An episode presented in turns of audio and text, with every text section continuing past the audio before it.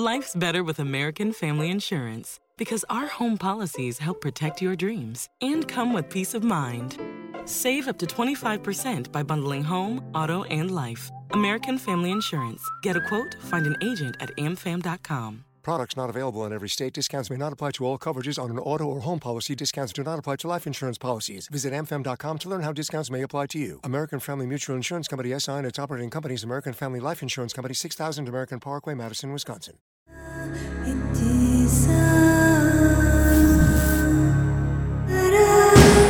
This is True Crime Psychology and Personality, where we discuss the pathology behind some of the most horrific crimes and those who committed them from a scientifically informed perspective. I'm Dr. Todd Grande. I have a PhD in counselor education and supervision, and I'm a licensed professional counselor of mental health. Dr. Todd Grande, that's my YouTube channel. Today's question is Can I analyze the case of Daniel LaPlante? This is an interesting case, but one that has a lot of misinformation surrounding a certain part of it, namely the alleged stalking behavior of Daniel LaPlante. The original story appears to have been expanded into a number of fanciful narratives, and it can be difficult to know what is true and what is false in reference to this case.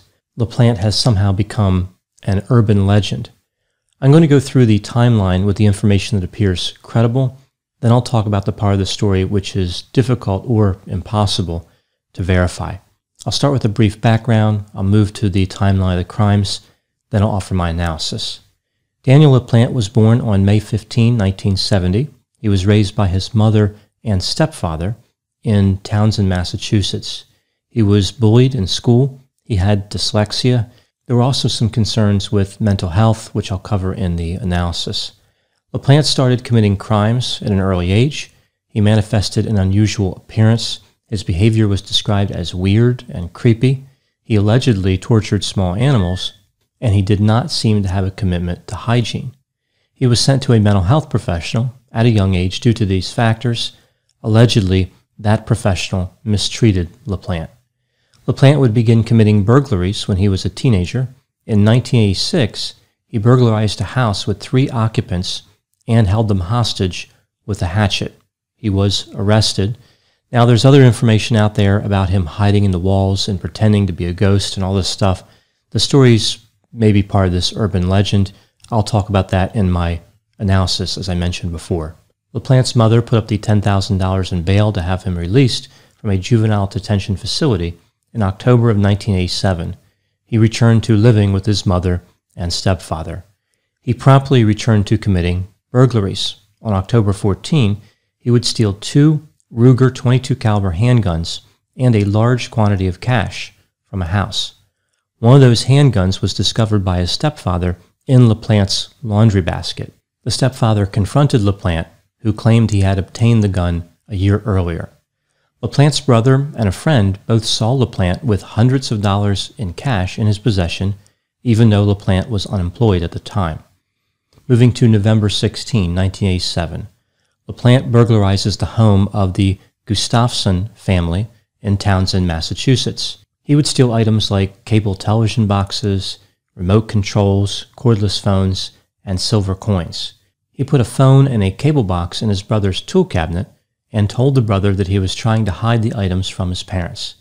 The brother noticed that LaPlante had silver coins, and LaPlante requested that the brother help him obtain 22 caliber cartridges. This brings us to December 1, 1987. LaPlante again illegally makes entry into the home of the Gustafson family. He encounters a pregnant nursery school teacher named Priscilla Gustafson. After sexually assaulting her, LaPlante used one of the 22 caliber pistols he had stolen before to shoot Priscilla multiple times through a pillow. He then murdered her two children, ages 7 and 5, by drowning them in separate bathrooms. Now moving to December 2, the next day, LaPlante left his home in the evening after the police had arrived and asked to speak with him. The next day, he burglarized two different houses and stole a 32 caliber revolver. He tried to get into a third house but was unsuccessful. He made his way into another house and confronted a woman at gunpoint. He forced her to drive him in her van to another town. She escaped from the van and he continued driving. The police found him in an industrial park dumpster. They found the 32 caliber revolver in his underwear and a 32 caliber cartridge in his shoe. A good deal of evidence connected LaPlante to the crimes, including fibers found on his shirt that were matched to multiple items from the crime scene, and the murder weapon was found in an abandoned vehicle on the property of LaPlante's residence.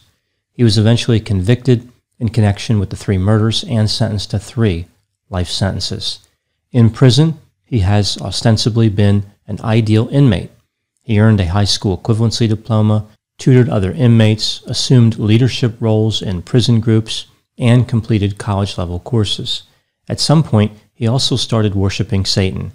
This doesn't seem consistent with his other achievements. I think this would probably reduce his chances of getting parole. In 2017, LaPlante asked for a sentence reduction at a resentencing hearing. He had been in prison for 30 years, and he thought it was time to be released. A mental health professional testified that LaPlante was not remorseful and had no emotions. The judge did not reduce his sentence, but LaPlante will be eligible for parole in 15 years from the time of that hearing under his original sentence. Now, moving to my analysis. So, I'll first start with this narrative about the stalking behavior, the part I talked about that could be an urban legend. In the timeline, I talked about how LaPlante was arrested for taking a family hostage with a hatchet. Here is the expanded version of that story. Keep in mind it is impossible to verify, I couldn't find any truly credible news articles to support it, just a bunch of different internet articles that appear to have a copy of a copy effect going on. It could be true, it could be false. There's no way to know what the primary source was, if there was ever a primary source. Like, what was the original source that all these people seem to copy? I can't find it anywhere. So here's the story. LaPlante committed a number of burglaries, which we know is true, but the story adds on this idea that he used to relocate items during the commission of a burglary, leaving the homeowner to wonder if someone had actually been in the house, kind of a creepy effect.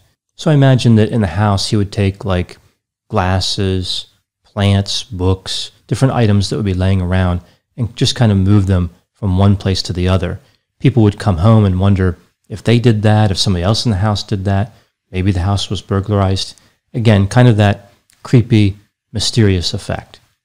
The story continues by saying that he obtained the phone number of one of the houses he burglarized, which I suppose is believable enough because back in the late 1980s, phone numbers were sometimes printed on a little piece of paper that was attached to the phone. In the house that he burglarized lived a father and his two daughters, ages 15 and 8. LaPlante was interested in having a relationship with the 15 year old, he called the house using the phone number that he had obtained. He convinced the 15 year old that a mutual friend gave him the phone number. They started talking, and she agreed to go out with him. So, just like that, a stranger calls, and she's fine going out with him. They went out on a date, but LaPlante seemed obsessed with talking about the girl's mother, who had recently died of cancer.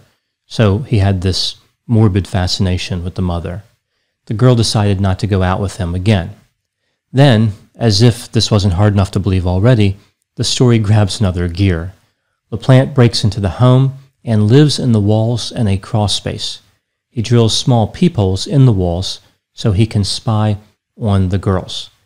The noun peephole is curious. It's rarely ever presented with a positive or even neutral connotation. Like you don't hear the phrase, I was so glad to find those peepholes, or does this wall also come with peepholes?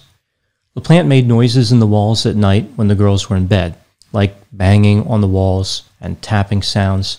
The girls started to believe that the sounds must be their dead mother, like a ghost. Some versions of the story say that they had held a seance before LaPlante broke into the house, and when LaPlante started doing that, it kind of matched up with their expectation. Again, very difficult to believe.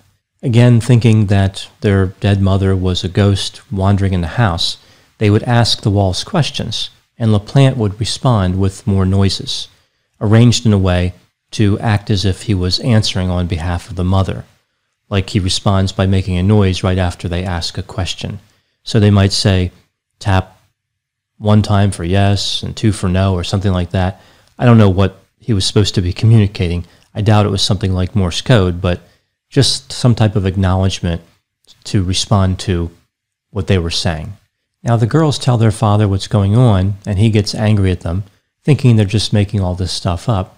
He sends them to receive mental health counseling. Then we see the story says that there's a few incidents where LaPlante writes on the walls with ketchup, of course, trying to make it look like it was blood. He starts moving items around in the house like he ostensibly did before. Some items are missing. The father and the girls are out of the house at one point. The father is frustrated with them, still believing they are causing the noises and moving the items around. He makes his way back into the house and discovers LaPlante standing in the girl's bedroom holding a hatchet. In addition, LaPlante is wearing makeup, a wig, and the dead mother's clothing. A struggle ensued, and somehow the police became involved. They find LaPlante hiding in a crawlspace. He got there by going through a secret passageway behind a built in cupboard, which I guess was just conveniently there, or maybe he somehow made it when he broke in, like he broke through the wall. The story fails to explain how, if he really did this, he managed to get a $10,000 bond. One would think that a judge would be pretty disturbed from a story with a teenager hiding in the walls of a house. I mean, that seems like a fairly major crime. So magically, I guess he gets a very soft judge who's like, oh, yeah, I used to do that when I was a kid, and just lets him go on $10,000 bail. The story also fails to address a lot of other issues, but I'll talk about that in a moment. I'll offer my thoughts on the verifiable part of the story and then I'll move to examining the urban legend part, or whatever it is. Even without all the creepy stalking behavior, this case is frightening enough. It involves the murder of a pregnant woman and her two children. As far as mental health factors, it was reported that LaPlante had conduct disorder when he was young, although it's not clear if he was actually diagnosed with that when he was young or if that was an assumption made later on. Sometimes in criminal cases that happens there'll be a defendant who clearly has antisocial personality disorder, and the mental health professional will say, well, when he was under 18, he likely had conduct disorder. So that doesn't mean he was necessarily diagnosed at the time.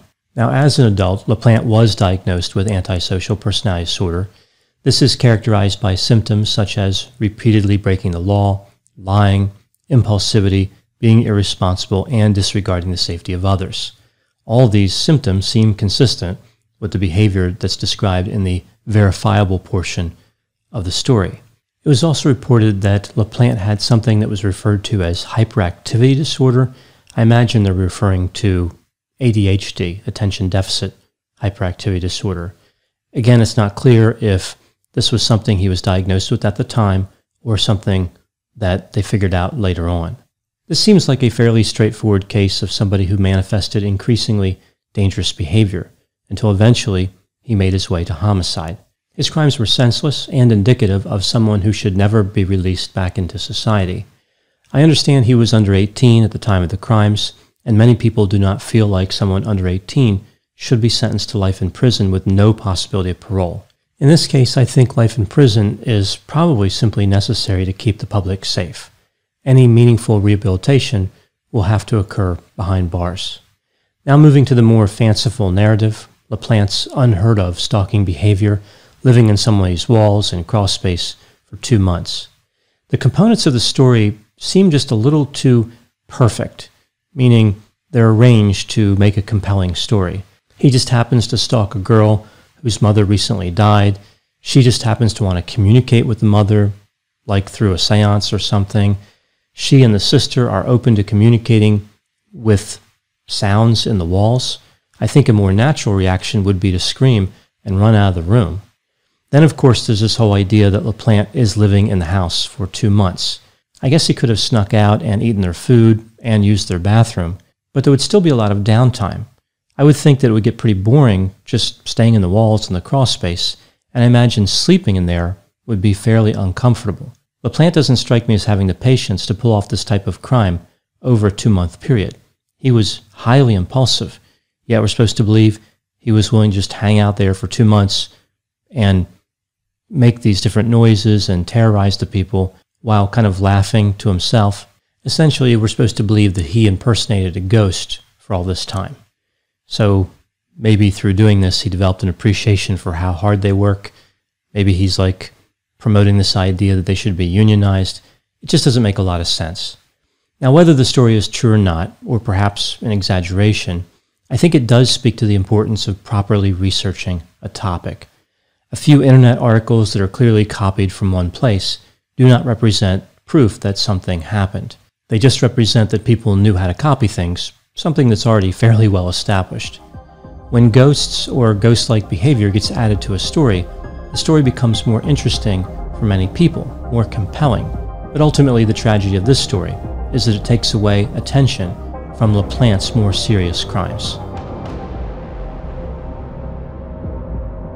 This has been True Crime Psychology and Personality from Ars Longa Media.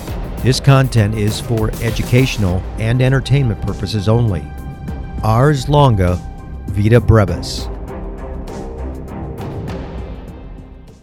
Hello, it is Ryan, and I was on a flight the other day playing one of my favorite social spin slot games on chumbacasino.com. I looked over the person sitting next to me, and you know what they were doing? They were also playing Chumba Casino. Coincidence? I think not. Everybody's loving having fun with it. Chumba Casino is home to hundreds of casino style games that you can play for free anytime, anywhere, even at 30,000 feet. So sign up now at chumbacasino.com to claim your free welcome bonus. That's chumbacasino.com and live the Chumba life. No purchase necessary. Group. Void prohibited by law. See terms and conditions. 18 plus.